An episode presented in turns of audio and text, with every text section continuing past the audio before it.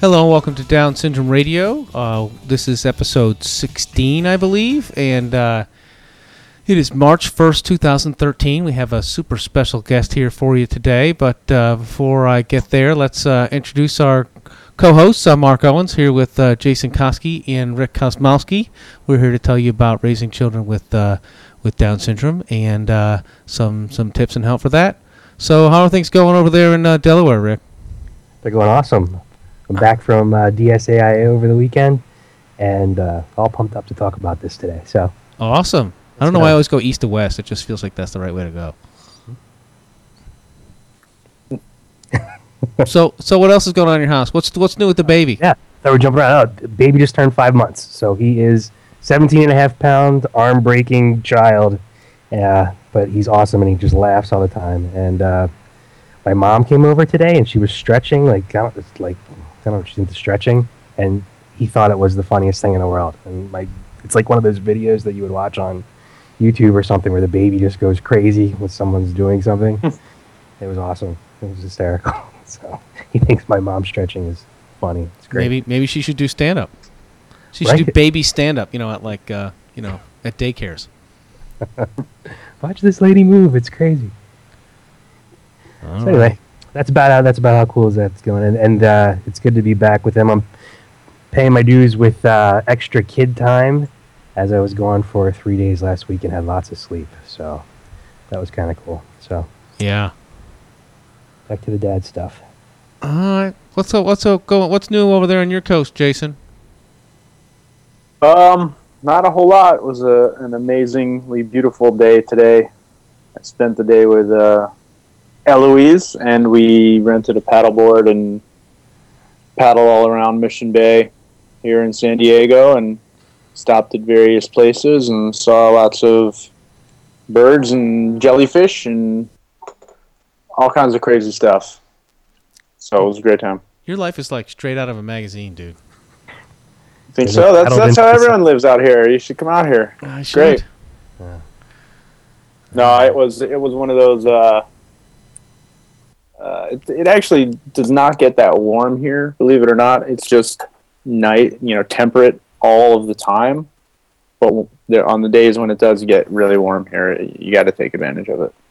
Awesome. So, so you didn't bring the Dex man? You didn't put like a uh, um, car seat on the front of the paddleboard or anything like that? I did not. You know, if we, I bought, I bought a whole bunch of these daily deal things for a like full day paddleboard rental um, a long time ago, and they're it's like fifteen dollars for the full day. That thing was, and normally it's probably it's like fifty, I think.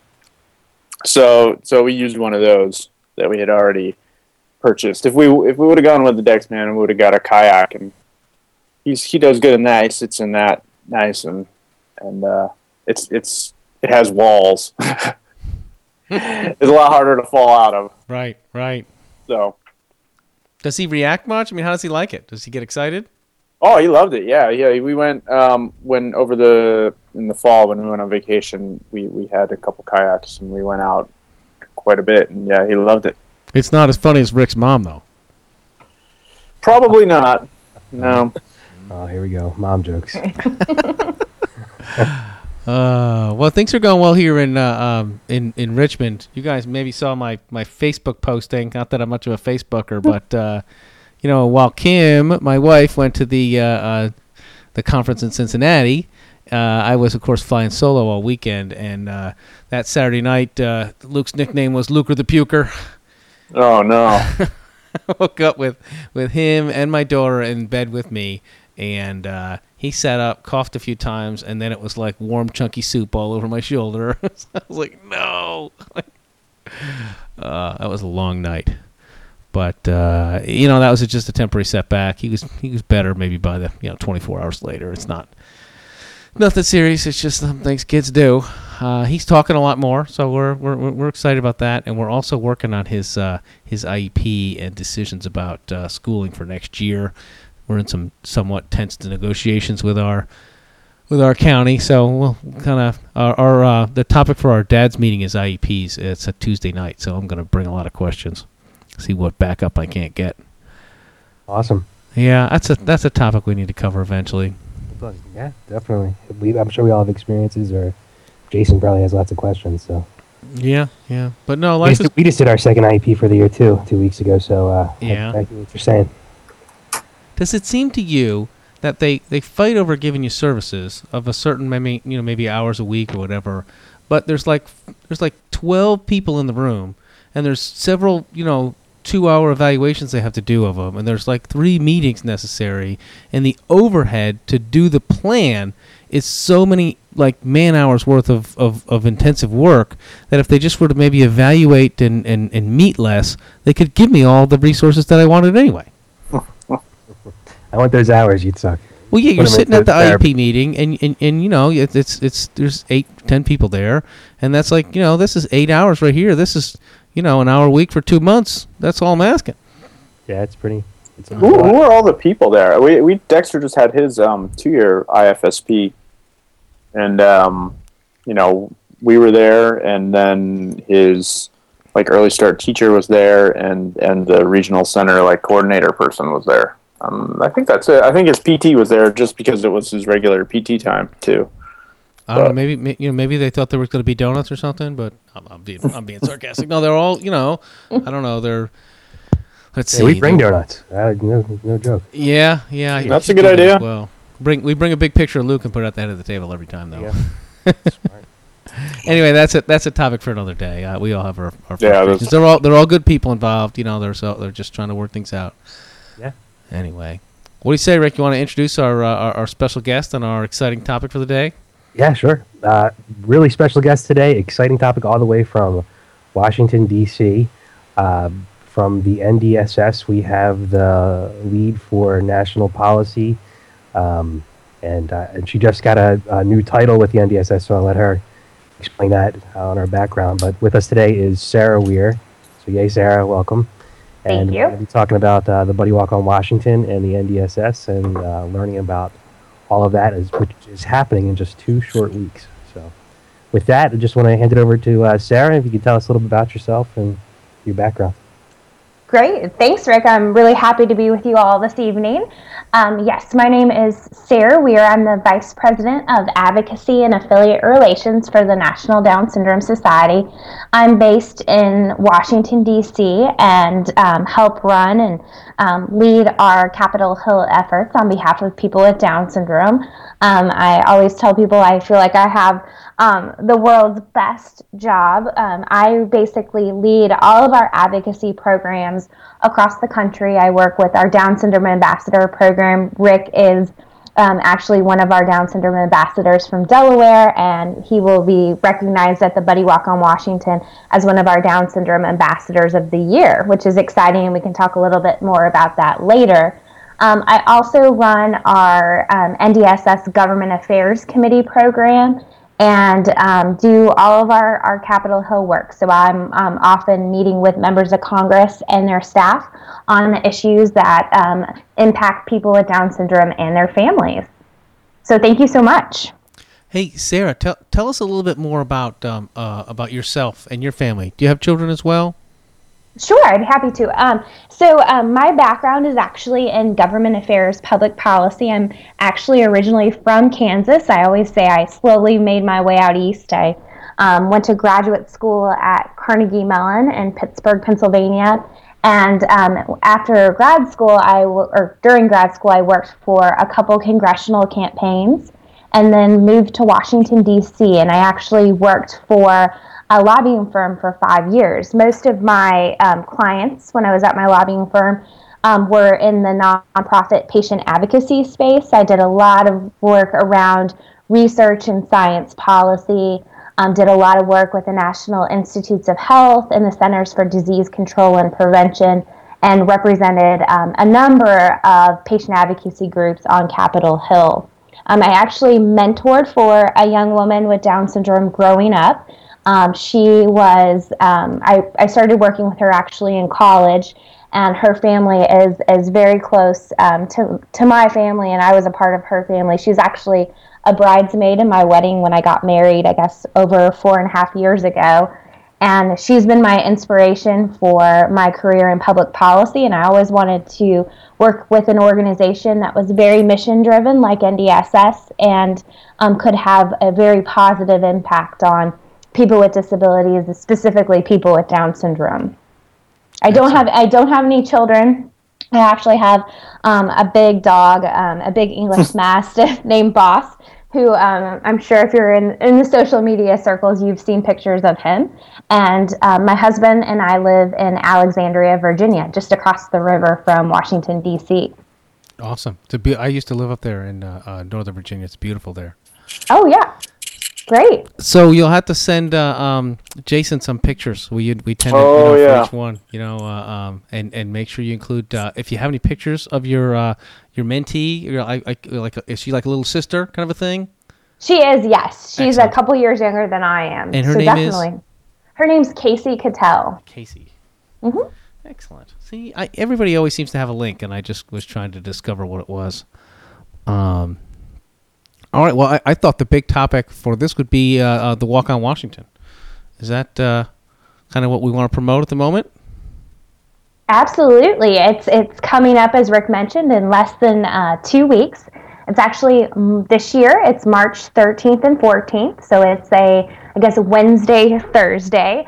Um, our Buddy Walk on Washington is always a two-day annual advocacy conference. This is where we bring the Down syndrome community together um, to advocate on Capitol Hill.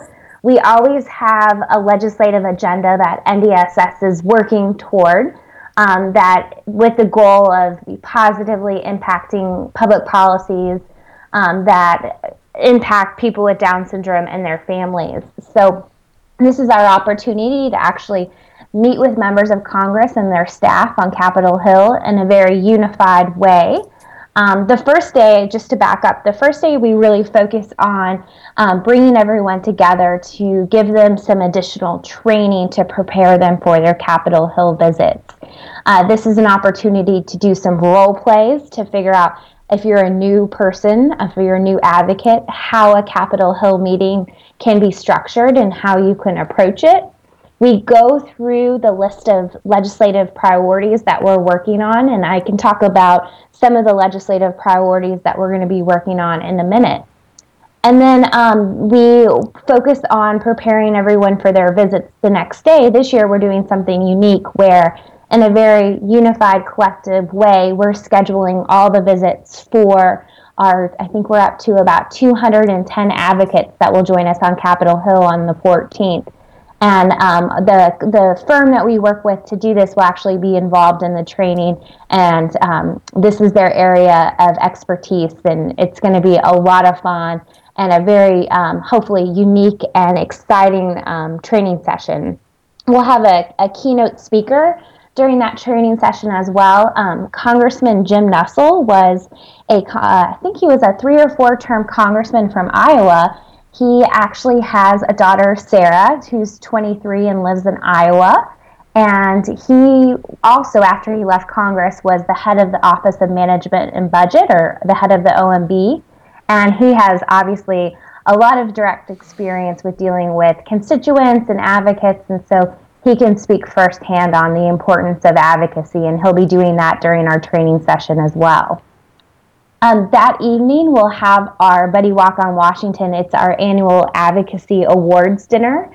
This is NDSS's opportunity to honor those advocates that kind of go above and beyond in the community to advocate for people with Down syndrome. And um, I'm very excited about this year's awards dinner. It's going to be a lot of fun. Um, we're honoring advocates really from across the country. Our two self advocates, um, Daniel Goodrow from Vermont and Connor Long from Boulder, Colorado.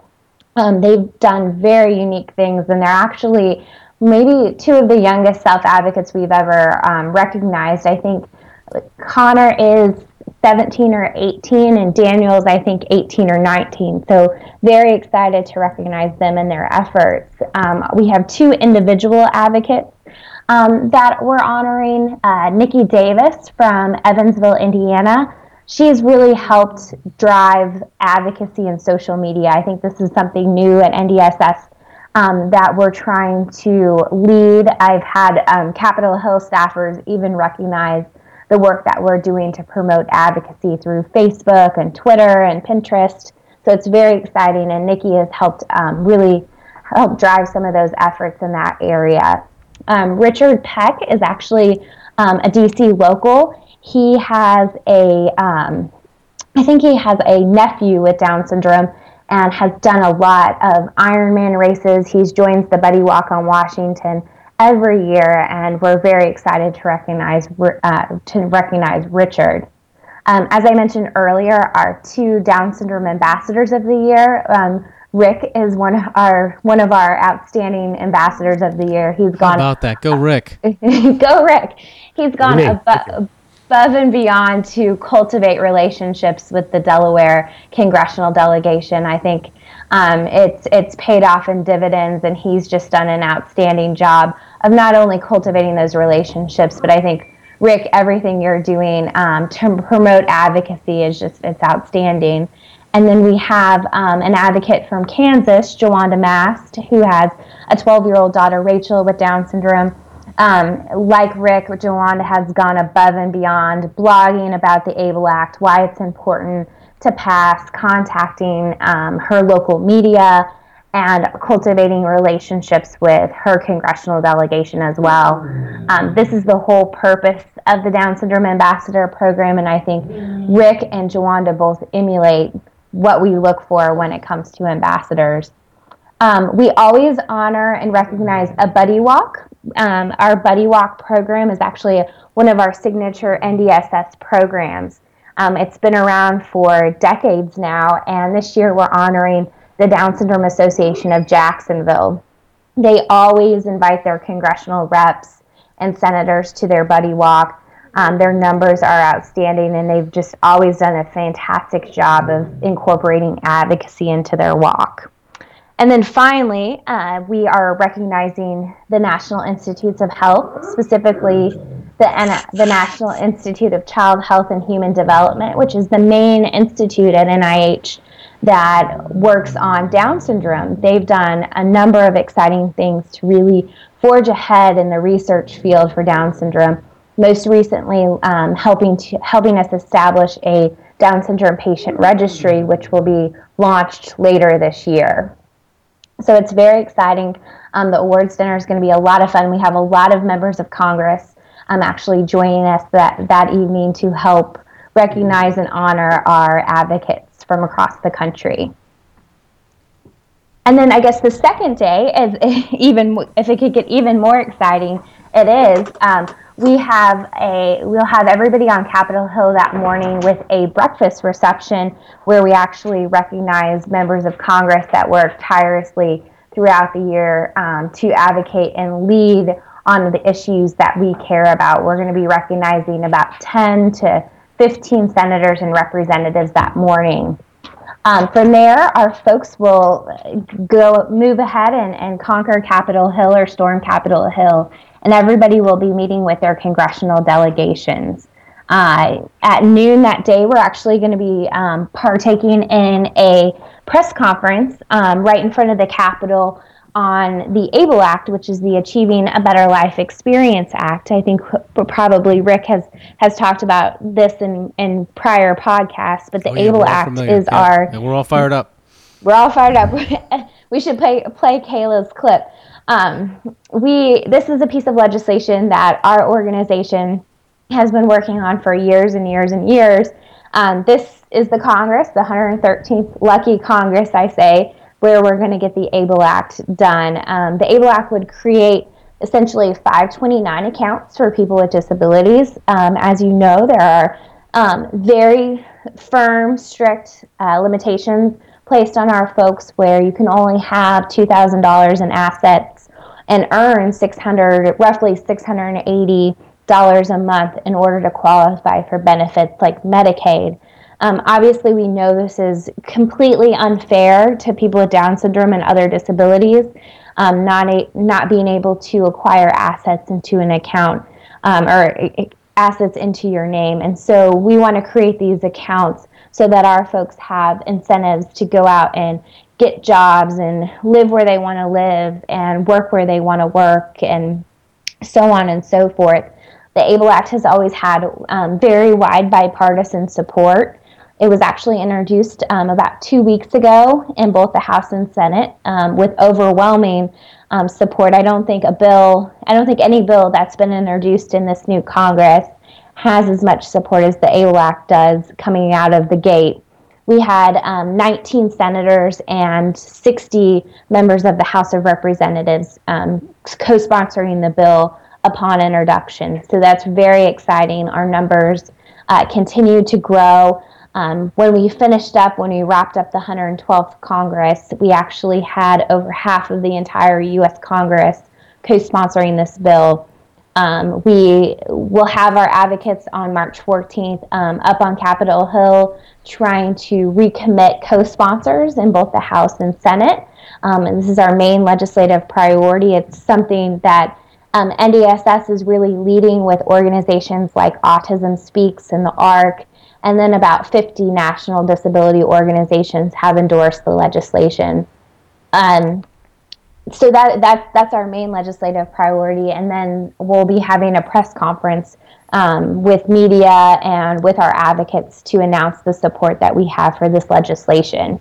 And then that afternoon, we'll um, as folks continue to have meetings, they actually the NIH Down Syndrome Consortium will be meeting on the Hill having their quarterly meeting. Um, actually, it's kind of a, it's a special treat for us. They're going to do it in a very open, um, public format. That way, our advocates can see how an NIH consortium meeting works and can watch and learn about some of the key issues that the consortium is working on.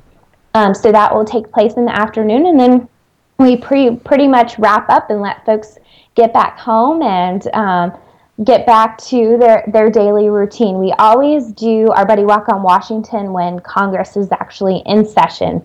Um, this is the time that they're here. They recognize that our advocates take time, you know, away from work and away from their families to come to Washington and make our issues a priority. And I think um, it, it's very much recognized that um, our community is united and we have some work to get done. And so that's why we're very excited. That's why NDSS is committed to doing our Buddy Walk on Washington every year. No, I think it's I think it's wonderful, and, and there's so many there's so many reasons to do it. I think these guys really do respond to you know personal interaction that's going to be face to face and and you guys do a great job of facilitating and getting us regular parents who are voters you know face to face with them to talk about the the issues that that are important to us. Yeah I, I couldn't i couldn't agree more. Absolutely. And you know rick could probably you know add to the fact that in order to effectively advocate you know it's it's telling your personal story it's tying that story to our legislative priorities why why we need to get a particular piece of legislation passed or why a specific program um, needs to be funded. And i always say that i can go in and i can meet with every single office on capitol hill but at the end of the day i'm not a constituent and i'm not a voter in every one of those offices. So it's hearing from people like you that makes makes the most difference Right, but th- this is the reason why you know we're pushing this here, and that so many of our discussions relate to this. You know, when when you have a child with Down syndrome, it's not something you think about right away. It's not an instant priority to you know how am I going to teach my child? You know, where am I going to be in five years? Where am I going to be in ten years? It's kind of this extra thing that there's really no penalty for not being an advocate to you personally. But you know, you have to think beyond yourself. You have to think about the you know the different uh, laws and regulations that that we enjoy today and the fact that you know the people you know 10 years 20 years ago some of whom have been on this program it was their advocacy that kind of got us where we are and that you know we kind of passed the ball to that and in addition to the day-to-day stuff with our with our children you know we kind of have to reach beyond and uh, uh, make sure we we we share our voice with congress so they know yeah. they know how to act because they're supposedly acting on our behalf you're there mark and you know, you look at all the work that people have done coming before us, and if you, this moment now, you know, not to be like to sound, uh, you know, like a movie about it or something, but this is actually the moment and the movement to get the ABLE Act passed is something that you'll look back on 20, 30 years from now and say, this is where we made a difference, and this is how we really changed the system. And it's close to happening, so it's it's pretty amazing. And they listen to us. You know, as a as a regular parent, like you said, a regular parent, you never think you know you could really your voice is really heard that much, especially on a scale uh, like Washington D.C. But they do listen to you, and they remember you, and they really remember your kid or the self advocate that walks in there and tells their story about why they want to be able to save money and why they want to be able to have a job uh, and be employed and be able to save their paycheck. So uh, that's the power of, of what's happening just in two weeks from now and, you know, continuing until we get this passed. You guys are making me feel bad. It's only two hours away. God. It's, just, it's in the middle of the week, you know? well, and the, and to add to, to Rick's point, he, he's exactly right. I think this is the time, and for Down syndrome global globally or politically on Capitol Hill, we have some phenomenal champions in Congress that understand and support our issues. I mean, we have Congresswoman McMorris Rodgers, who's a Republican from Washington State. She's actually been elected the Republican Conference Chair, which is the fourth highest Republican in the House. Uh, she has a five year old son with Down syndrome, Cole, uh, huge champion for our issues, and is living a lot of the same things that you all are on a daily basis. And then we have Congressman Pete Sessions from Dallas, Texas, who has a 19 year old son, Alex, with Down syndrome. And he's going through that tradition, that transition period that many families go through from high school to um, not having a lot of opportunities for adults. I mean, we have a lot of post secondary programs emerging, but we need to focus on post secondary and employment opportunities. And he understands why the ABLE Act is important from that perspective. Um, we also work with Congressman Chris Van Hollen, who's actually doesn't have a child with Down syndrome or a disability, um, but understands our, our issues and has been a huge friend and supporter to people with Down syndrome and, and disabilities um, for, for many years. He actually represents NIH in his congressional district, and so he understands our research needs as well. So we have a lot of a lot of congressional support, and I couldn't agree with you more that you know the time is now to pass legislation like the ABLE Act. So maybe this is a, a touchy question, but why is it not? Why has it not been passed before? Now, Jason, that is a great question um, one that we get all the time. So the legislation actually has a cost associated with it, or um, what we call a budget score. Mm. Um, in the 112th Congress, um, where which we wrapped up at the end of 2012, um, the legislation was scored at 1.29 billion over 10 years, which actually seems like a lot of money, but in the the grander scheme of things and uh, the political climate that we're in right now is actually not a lot of not a lot of money. Um, unfortunately, to pass legislation, you have to have an offset, something that basically offsets that 1.29 billion.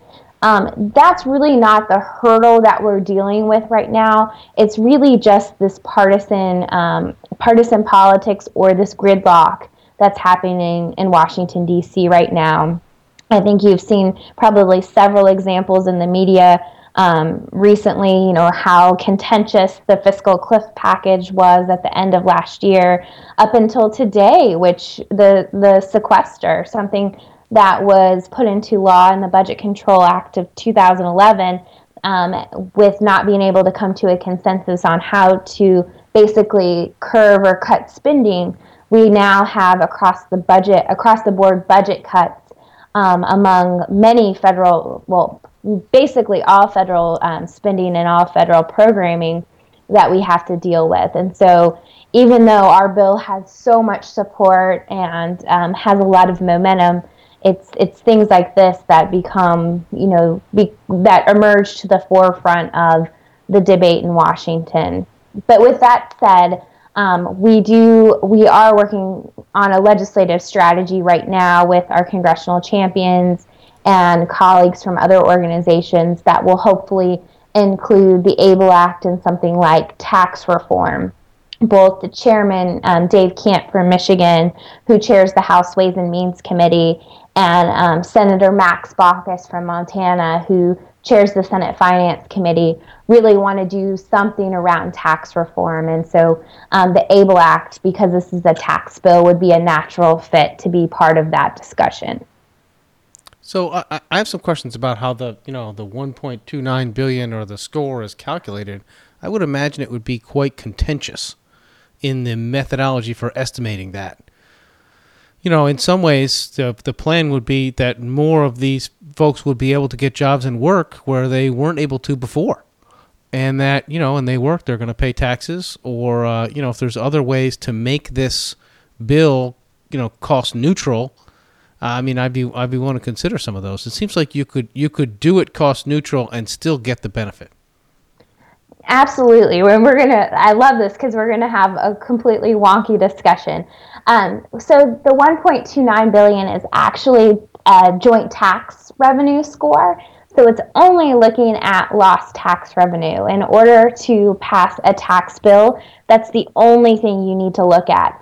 Um, the flip side of that is is something where the Congressional Budget Office or the CBO will score a bill, and um, this is actually not a requirement of moving a tax bill through Congress. So any savings that are built into the legislation are actually not accounted for in that score. So you're exactly right in the in the mere fact that there are savings um, to getting more people employed. And I love to use this example in my when I'm on the Hill visiting offices.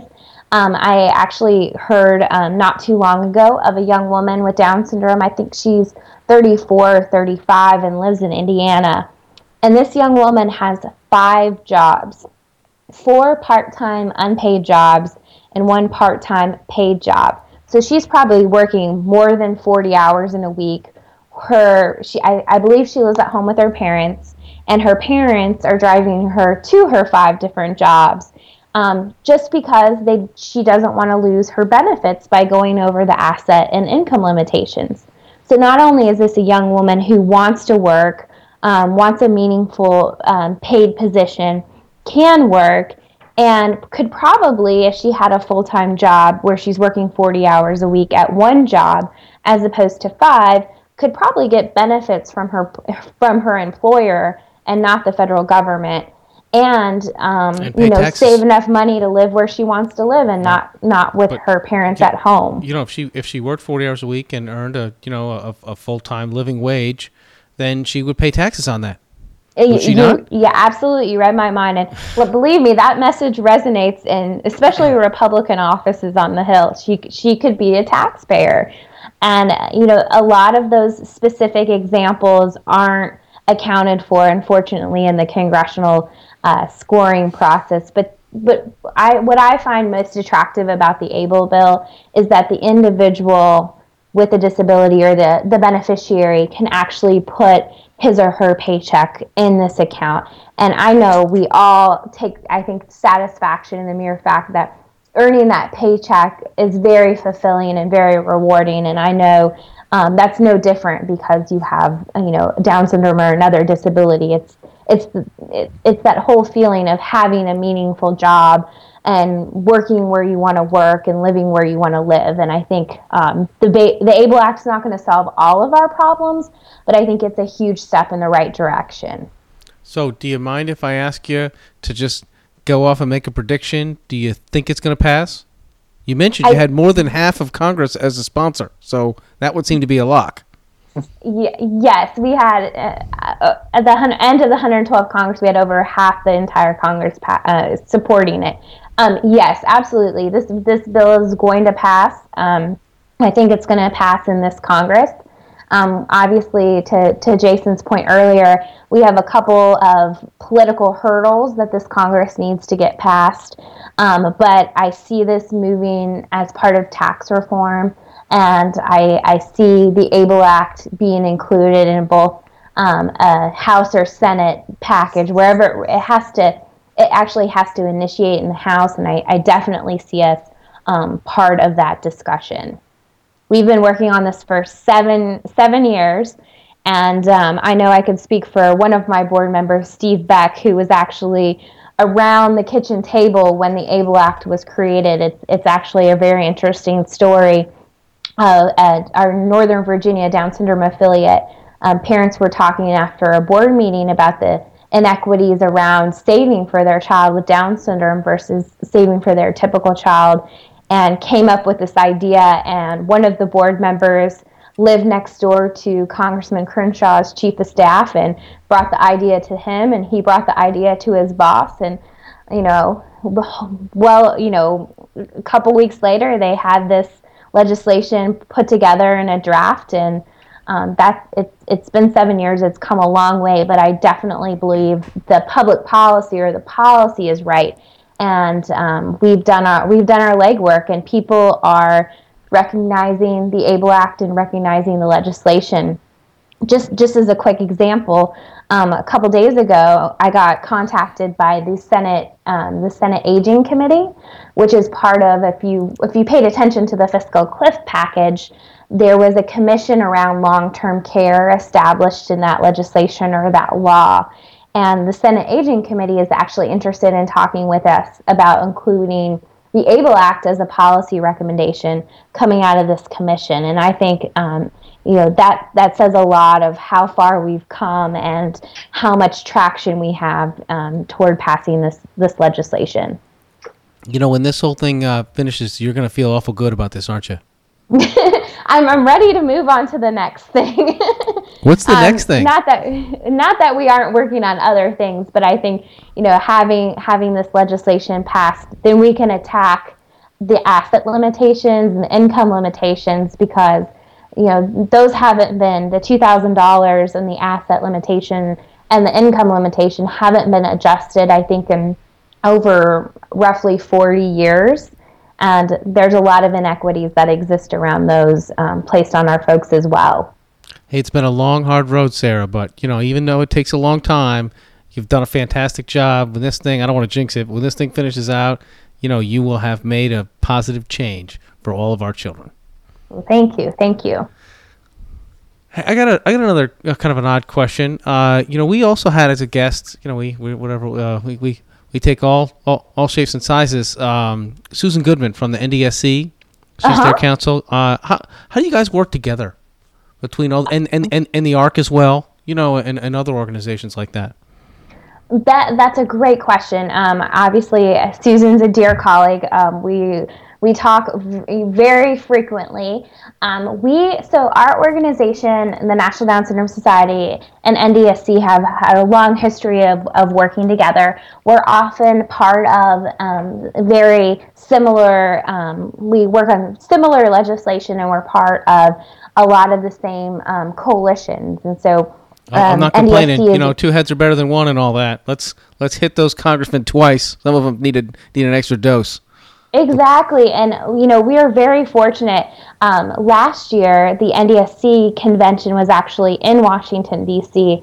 So we helped um, work with NDSC and the Global Down Syndrome Foundation on their Hill Day.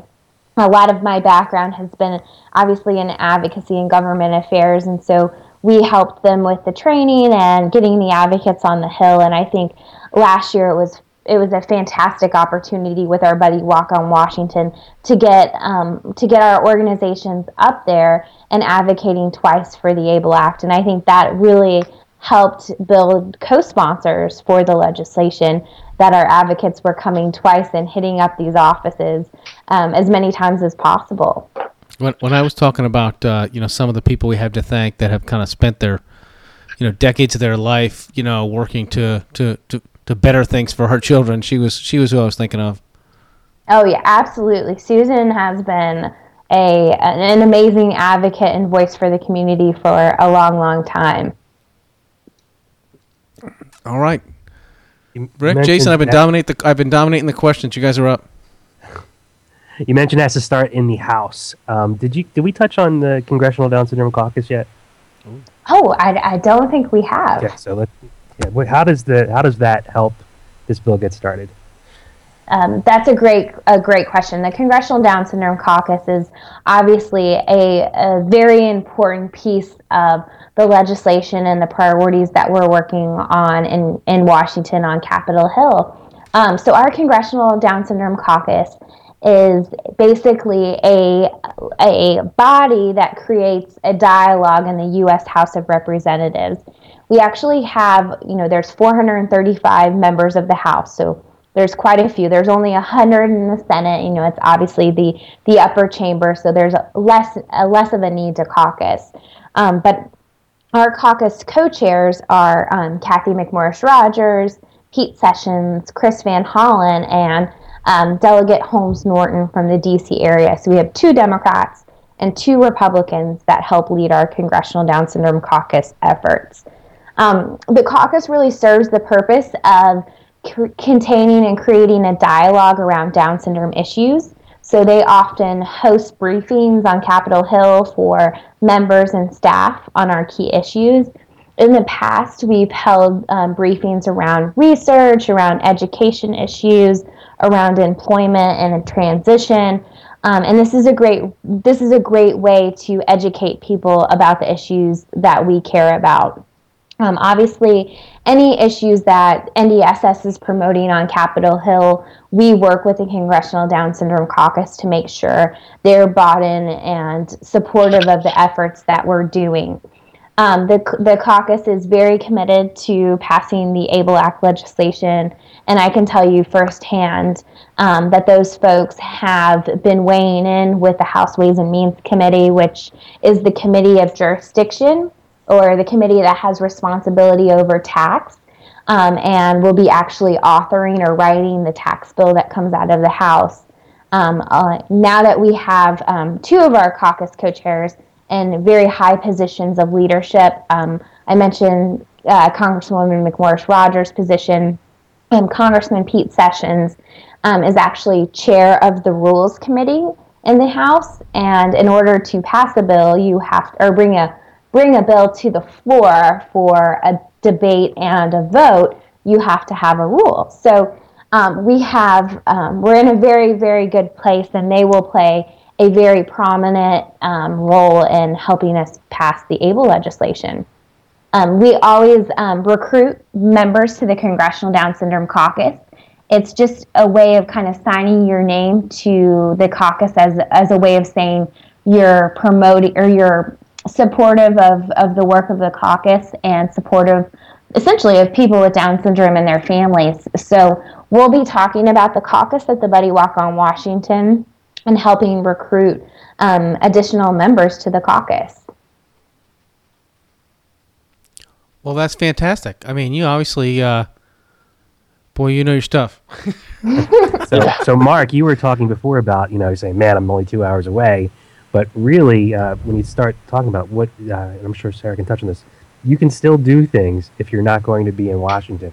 In fact, some of the things I found most effective are things you're doing while. Well, that, that's stuff I should be doing all the time. I should be stopping by that guy's office and bringing him donuts every morning, to be honest. Hey, it, it, it works. Sarah, real quick, do you want any anyone to do anything? Like, what, what would we say for people to do that are not going to be there? That that's another great question, Rick.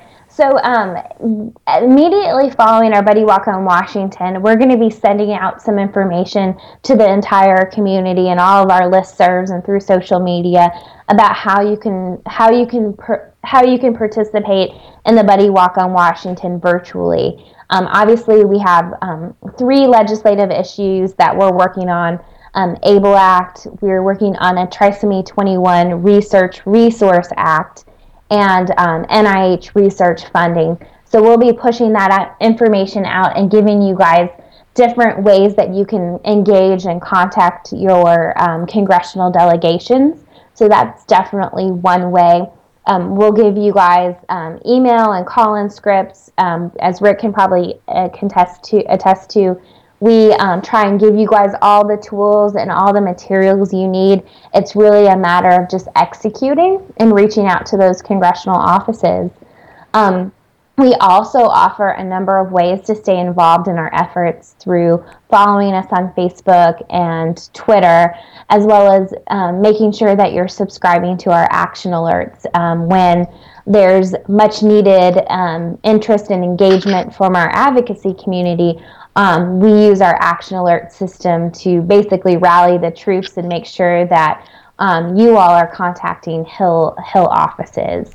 Yeah, I love um, I, I, I love that kind of stuff. You know, stuff where you've made it easy on me, you know, as a busy person, and I can I can contact my congressman by email or whatever and say, "Hey, I'm a busy person, but I do vote." You know, and I think you know this is important, and, and usually there's some sort of form letter and all of the, the right phone numbers or uh, e- emails and contact information is right there. I love that stuff. Yeah, it's just a matter of usually, you know, keying in your own zip code and customizing our template to tell your personal story and hitting send. It's, it's pretty easy. We can track um, how many how many touch points a congressional office gets, and so when I'm following up with an office, either by email or in person, I can say, "Hey, we've had 50 constituents contact your office about co-sponsoring the ABLE Act," and I can show them the letters or emails, and it's a very effective way of engaging um, a particular office. Right, and it's good for you know folks like me who, who, who might have some time to advocate, but it always seems to be after ten o'clock at night, like like now. exactly, exactly. So you mentioned that you can track it, and that's is that only if you go through a certain means of contacting that you can track do the tracking? Yes, um, we can. We have um, we subscribe to CapWiz. It's our online software tool that we use um, to blast out all of our action alerts. So if you call or email from our system, um, we can track that information. Um, it, it's very it's very helpful to us. Yeah, I bet. The one the ones what that I did via email, I had there was a certain address I was supposed to blind copy. Um, mm-hmm. So yeah, that was it was as easy as just putting an extra you know, uh, something else in the you know in the BCC field. Yep. Uh, that, actually, I don't know if I've ever done that. That's definitely one way. The the other way, and I think Rick and some of our other Down syndrome ambassadors have done this, is to engage your members of Congress through Facebook and Twitter. Uh, you know, they all have Facebook sites and um, have Twitter. I guess it's a Twitter handle, and you can engage and have a dialogue around our issues through social media if you aren't following your your members of Congress and you're on social media, I would strongly encourage you to do so. Um, you, it, it, it's very important to kind of pay attention to what they're working on. And so if you pop pop in at the grocery store and you run into them, you can say, "Hey, I saw you met with so and so, but you know, I'm I'm Rick from Delaware, and you know, the, this is what I'm working on, and I have a daughter, Kayla, with Down syndrome, and we're trying to pass the ABLE Act." So um, definitely engage with our elected officials through social media. It's a very effective tool. Yeah, Rick, you got you, you, you, Rick, you got to call in person so you can use the power of your voice. you will pass the able. yeah, these are not no. the droids you're looking for. no, it's you know Twitter's great because all you have to do is write, you know, Congressman Chris Coons, thank you, or Representative John Carney, thank you. You know, that's only that's all the space you have to write, so it's real fast and you know, or it says, uh, you know, Congressman Tom Carper, please uh, support the uh, Able Act by co-sponsoring. That's all you have room for. It's real quick, and uh, I don't know. That, I think that's a real easy way to do it. Mm-hmm. I'm yeah. sorry, Jason. I cut you off before, buddy.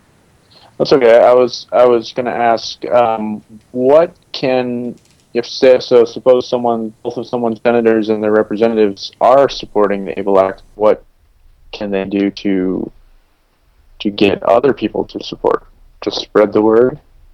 Yeah, uh, that's a that's a great question, Jason. Uh, you know, if they are um, obviously already a co-sponsor, you know, asking them to encourage their colleagues to co-sponsor. So I think in your state, in California, Senator Boxer is a co-sponsor, but right. Senator Feinstein has not yet co-sponsored. Mm. So reaching out to Boxer and saying, "Hey, could you, you know, could you elevate this issue with your colleague, um, Senator Feinstein? That, that's one great way to um, just continue to build additional support. Um, if your particular representative or senator is on one of our key committees, making asking them to talk to the chairman and ranking member of those committees about making sure that ABLE Act is, is a priority and you know gets through committee for um, for a vote is is also another effective way to garner more support for the legislation. Okay. All right, what do you guys say? You guys got any kind of roundup questions? the last thing I just wanted to touch on that the NDSS does that we haven't discussed yet, and Sarah just touched on it a little bit in the beginning, was uh, government affairs committees. Uh, all three of us, Jason, Mark, and myself, our families are tied into the boards for the uh, down, our local Down syndrome associations. And um, one great thing the NDSS does is helps you create a committee inside your board to work on advocacy and government affairs, and they help provide training for that. I don't know, Sarah, is there like a, a quick uh, summary for that you can give us? Sure, I'd love to talk about the GAC program. So, the goal of our Down Syndrome Government Affairs committees is really to focus on developing and setting priorities at the state level. I, we've talked a lot about the work that we do in DC on, on Capitol Hill, which is considered our, our federal federal level of government. But there's a lot of activity happening in state capitals across the country. Um, so we work, um, we go out and we help um, train advocates to be effective, um, effective lobbyists and advocates at the state level and try to influence legislation and other regulations and policy that's happening in your states. Um, we do this, we'll, we'll come out and, and help provide training sessions. Um, uh, similar to, it's a very condensed um, partners in policy making, and I know I say that because I know Rick is going through that program. Um, we help um, basically network and introduce you to other state disability organizations and coalitions that are working on um, key disability issues and priorities. Um, there's a lot of organizations that are organized already in your particular states, so we want to make that that introduction.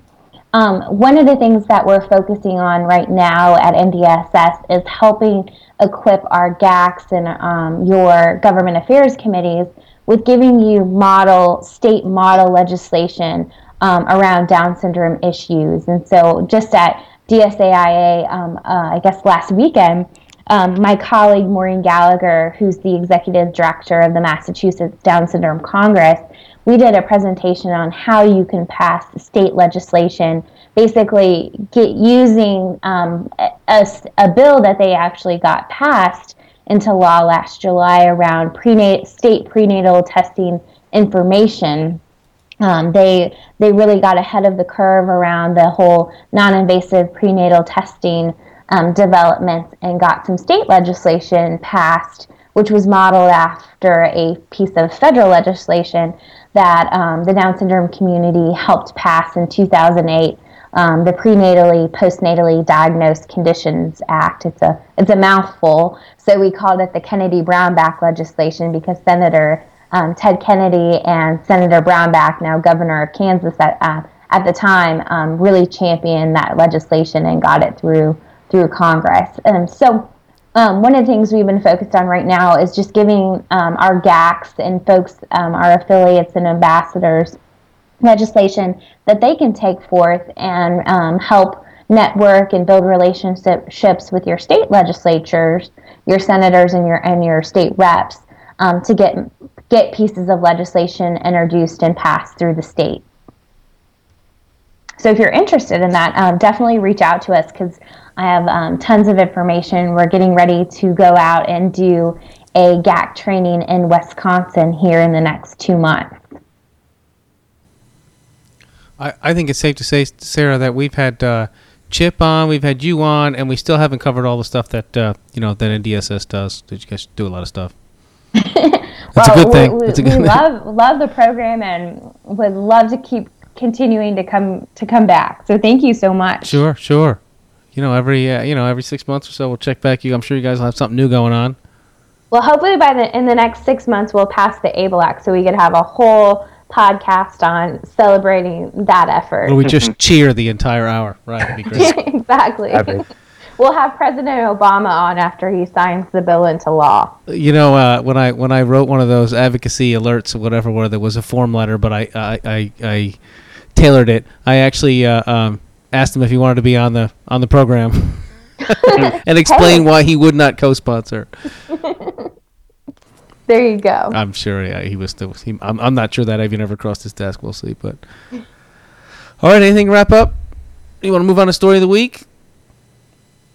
Sounds good. Hey Sarah, stay with us. You know, I don't know if you know, but at the end we do our uh, our uh, like our, our our moment of the week. You know, it's something that uh, you know heartfelt and touching that happened to us during the week, and we'd love to hear a story from you too, if that's okay. Great, love to. Yeah, and thanks, Sarah, for that overview. I mean, that was just full of information. Uh, I'm glad it's on a podcast, so I can listen to it over again a couple times and make sure I get it all down. So Oh, gets you fired up. Yeah. Great.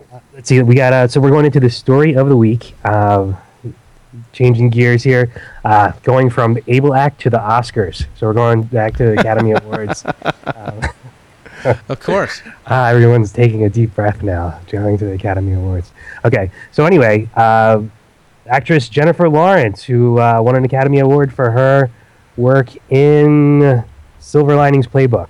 She grew up uh, with a friend, one of her best friends that had a, his name's Andy Strunk, and he has Down syndrome. Uh, they grew up together, went to school together, and um, he still talks to her and uh, congratulated her and was hoping that she was going to win, and she did.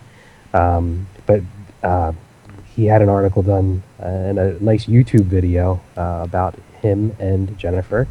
And uh, his mom is uh, saying that the night of the Oscars, he's going to dress up and uh, have his shirt and tie on and everything, just like as if he was there to celebrate and hope that Jennifer Lawrence was going to win the Academy Award. And uh, he said, if she wins, I'll say yay, yay, yay, and we'll have to be calmed down by people. So, so he said he's going to send her a text message of congratulations and see you later. And um, he he just loves uh, Jennifer Lawrence. As I'm looking at the pictures. His smile's a mile wide. Yeah, so there you go. So it's a great story. It's going all over the place. Love seeing it, and it just shows you that a lot of people have ties to people with Down syndrome. So uh, it's interesting when you can see that on a on a Hollywood scale as well. It, I guess it's you know it's it's it's everywhere, but uh, maybe people didn't talk about it as much before, and, and they should, and, and now they can. Exactly. I agree. All right, you guys want to do uh, um, some moments of the week? Sounds good. Sure. You, you want to start, Jason? Um, Or sure. am I dumping it on you? Sorry. That's okay. You mean other than than lounging on? Well, not really lounging, but paddling around the bay all, all day today. Um, yeah, with, with doves flying and sun setting and all that That's pretty good. stuff. Yeah. Uh, that, actually, that was that was the, the, the on the way out. On the way back, the wind picked up, and Eloise was freezing cold, and um, it, it got to be very hard to get back. but she's, uh, she's not a big paddler. no, she likes to, to put the paddle in the water, but that usually doesn't help very much. Um, she has a little a little paddle, a short paddle, that usually um, is more of a drag than a than a help. But um, no, she does. it- She can do it by herself. If she does it by herself, she'll paddle. But um, she's on with one of us, she just rides, and it's fun. Um, so my moment has got to be now. Now, Dexter is is very mobile, not quite walking yet, but he, he's at the stage where whenever um, Colette or I walk into the room, or um, you know, come home from work, or go to pick him up, um, as soon as he hears our voice, after as soon as he hears my voice when I walk in after he's woken up or when I come to pick him up, I hear him go, Papa, Papa. And then he starts racing towards my voice, Papa, Papa, Papa. And he just keeps going uh, until I pick him up and throw him up in the air or give him a big squeeze or something. And so, You That's figure awesome. that Awesome. you know Colette could That's- use that. You know, when she's trying to get him, you know, into the bathroom or something like that for a bath, she could just you know play your voice Yeah, on the i- like on, on- on the iPhone or Yeah. something. that's Lure him into the room. Uh, oh, I love that. yeah, that's the best. It's really great. What sound effect was he making last time too? Was he like throwing something and making a sound? Ah, I forget. It He was was, yeah, side. he was saying he was throwing a ball around the room and going, yeah. Oh, yeah, And right. you know, yeah. That's So awesome. he, he he moved on from the fart sounds. Come on. No, you know, he, he still does. If you if you say the word "but," no matter what, he makes the sound. Awesome. Yeah, it's pretty funny. Except when someone is just talking and they, and they you know interject with like a butt, and then he just goes. or if he sees someone, he, he does that. If, if he sees someone, someone's like belly, like there was a little kid. We were just at the park, and um, the little kid had a kind of a belly was hanging out of his shirt, and he Dexter tried to run over and give him a zerbert on his belly. Oh man, that's awesome. First name thing. Oh, awesome. What an awesome age. Yeah, it's very fun. What do you say, Rick? You want me to go next? Yeah, go ahead. You know, I was I, I was with uh, um, with Luke all weekend. I was with, with you know flying solo with all my kids all weekend, and uh, you know, the night of the of the puking all night was it was rough, but uh, he was pretty good through the whole thing. He knew right to go, you know what to do, and we we learned the word yucky. You know, we learned some new words or whatever, and the whole next day he was very you know very tired, very sleepy, and he was very snuggly. You know, usually particularly during the day, you know, to try to get him to stay still is you know he's four. He was he'll run around all the time. Uh, so you know that was some, some some kind of bonding time that was that was pretty good. I mean, obviously he wasn't feeling well, but uh, it was it was nice to spend a kind of a day inside. We watched a lot of TV, which you know we we, we generally try not to do, but when he's not feeling well, it's okay. So we did a lot of that, and it was I don't know, it was a good time. Uh, also, I traveled a lot this week uh, for work, and uh, uh, he's learned to say "I missed you, Daddy." You know, because for a while he had to say, have to say "I love you," and you know, 'cause you always say it to him, and for him to learn to reciprocate is a, I don't know, it's a stage or whatever. But now I got him saying, because you know, I, I'll always say it to him, "I missed you," and now it kind of clicks with him much more quickly that uh, you know he can reciprocate that when he sees me again. And uh, so that yeah, when I came home uh, the other night, I was in uh, Indianapolis, and uh, I came back. He says, "I missed you, Daddy." It's awesome. That is awesome. Yeah, then go, okay, let me go buy you something. That's right. That's, that's what I would say. Here, take this pack of gum that I bought at the airport. Right. Go to me. What do you say, bud? All right, so uh, it happened this morning. So every so often I get to drive my daughter to school, and today drove her to school, taking Kayla, and you know she she um she likes to walk in by herself, right? She's first grader, walking by herself like everybody else. So I walk her, take park the car, walk her up to like the sidewalk that leads to the school, but then I she's like, Dad, you stay here. I'm gonna walk in. Okay, so I'm like, that's fine. So she starts walking in, and uh, like you know, ten feet up the sidewalk, she stops, and all the kids are passing her. She turns around and she starts blowing kisses to me and waving, and it was just. it was amazing. And then she's like saying bye, daddy, bye, daddy. And then she walks up another like you know maybe twenty feet towards the school, on the sidewalk that's alongside the school, and she turns around and she does it again, blowing kisses and waving.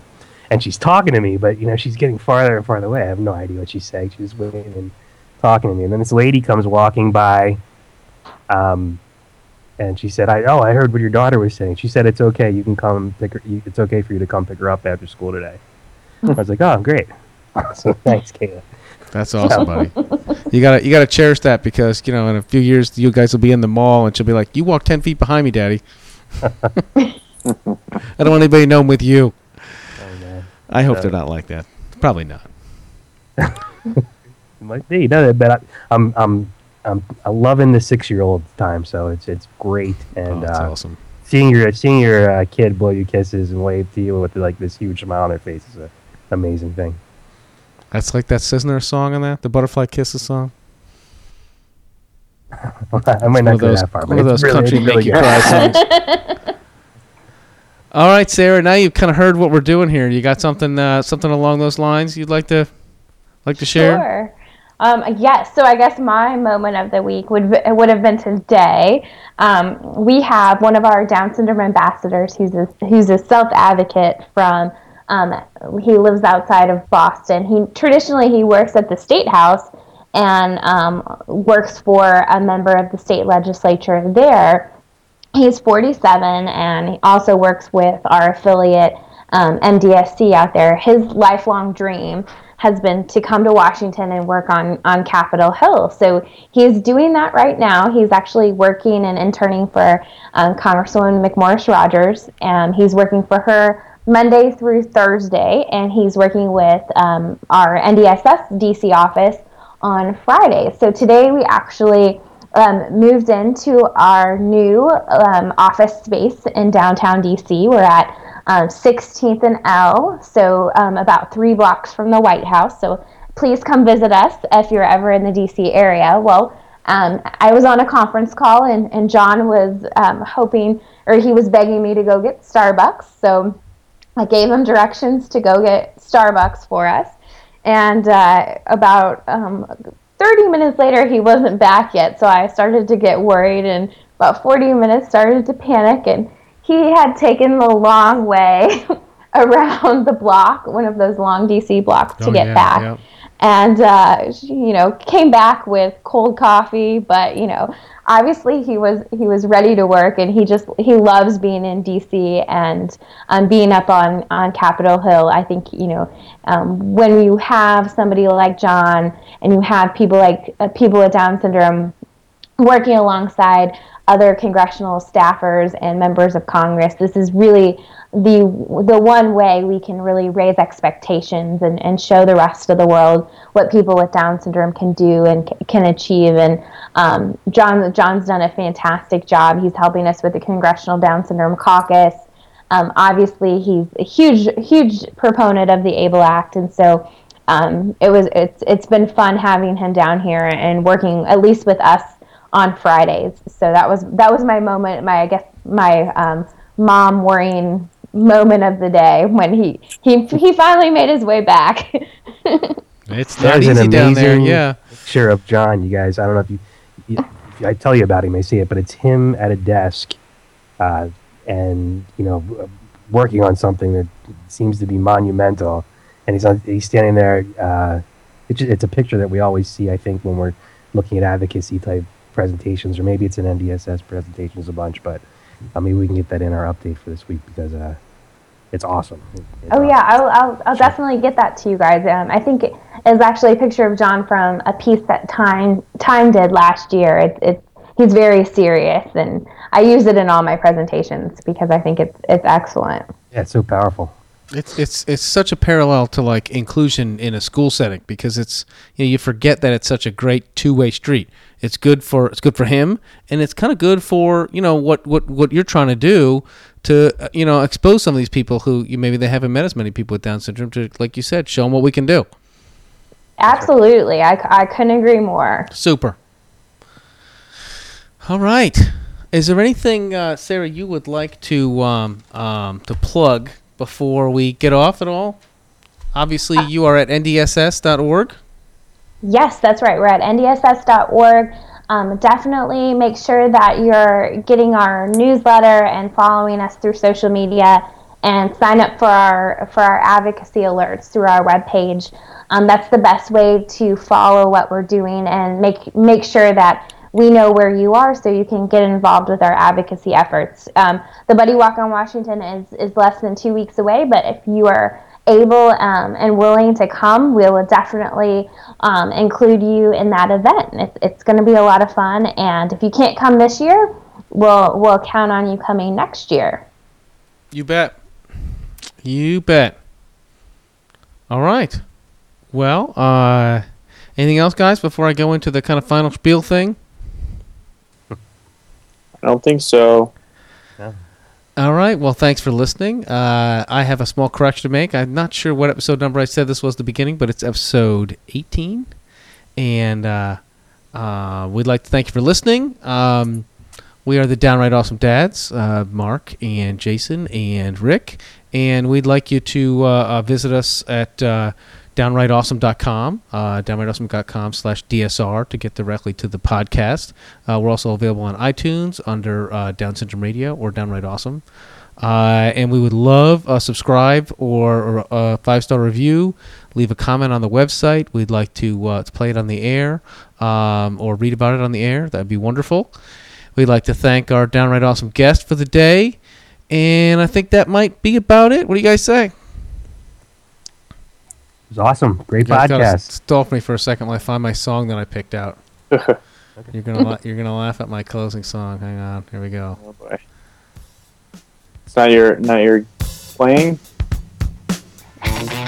Yeah, that's me playing on the guitar right here, Mike. For the what do you on watching? I like it. I was searching for for songs with the word walk in them.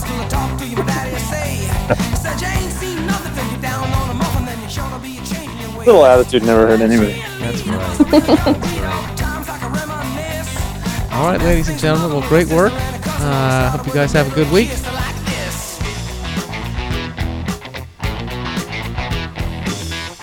We almost need to do a whole wrap up on that uh, DSIAA conference. Uh, Kim, Kim was just, she was very impressed.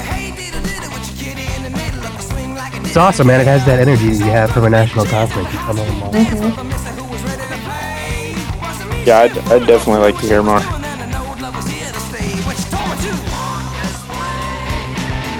All righty. Have a great week. Thanks again, Sarah. Thank you. Thank you. Thank you, Sarah. Bye, guys. Hey. I'm going to end with my Luke thing. Hang on. Dog, big dog, bear.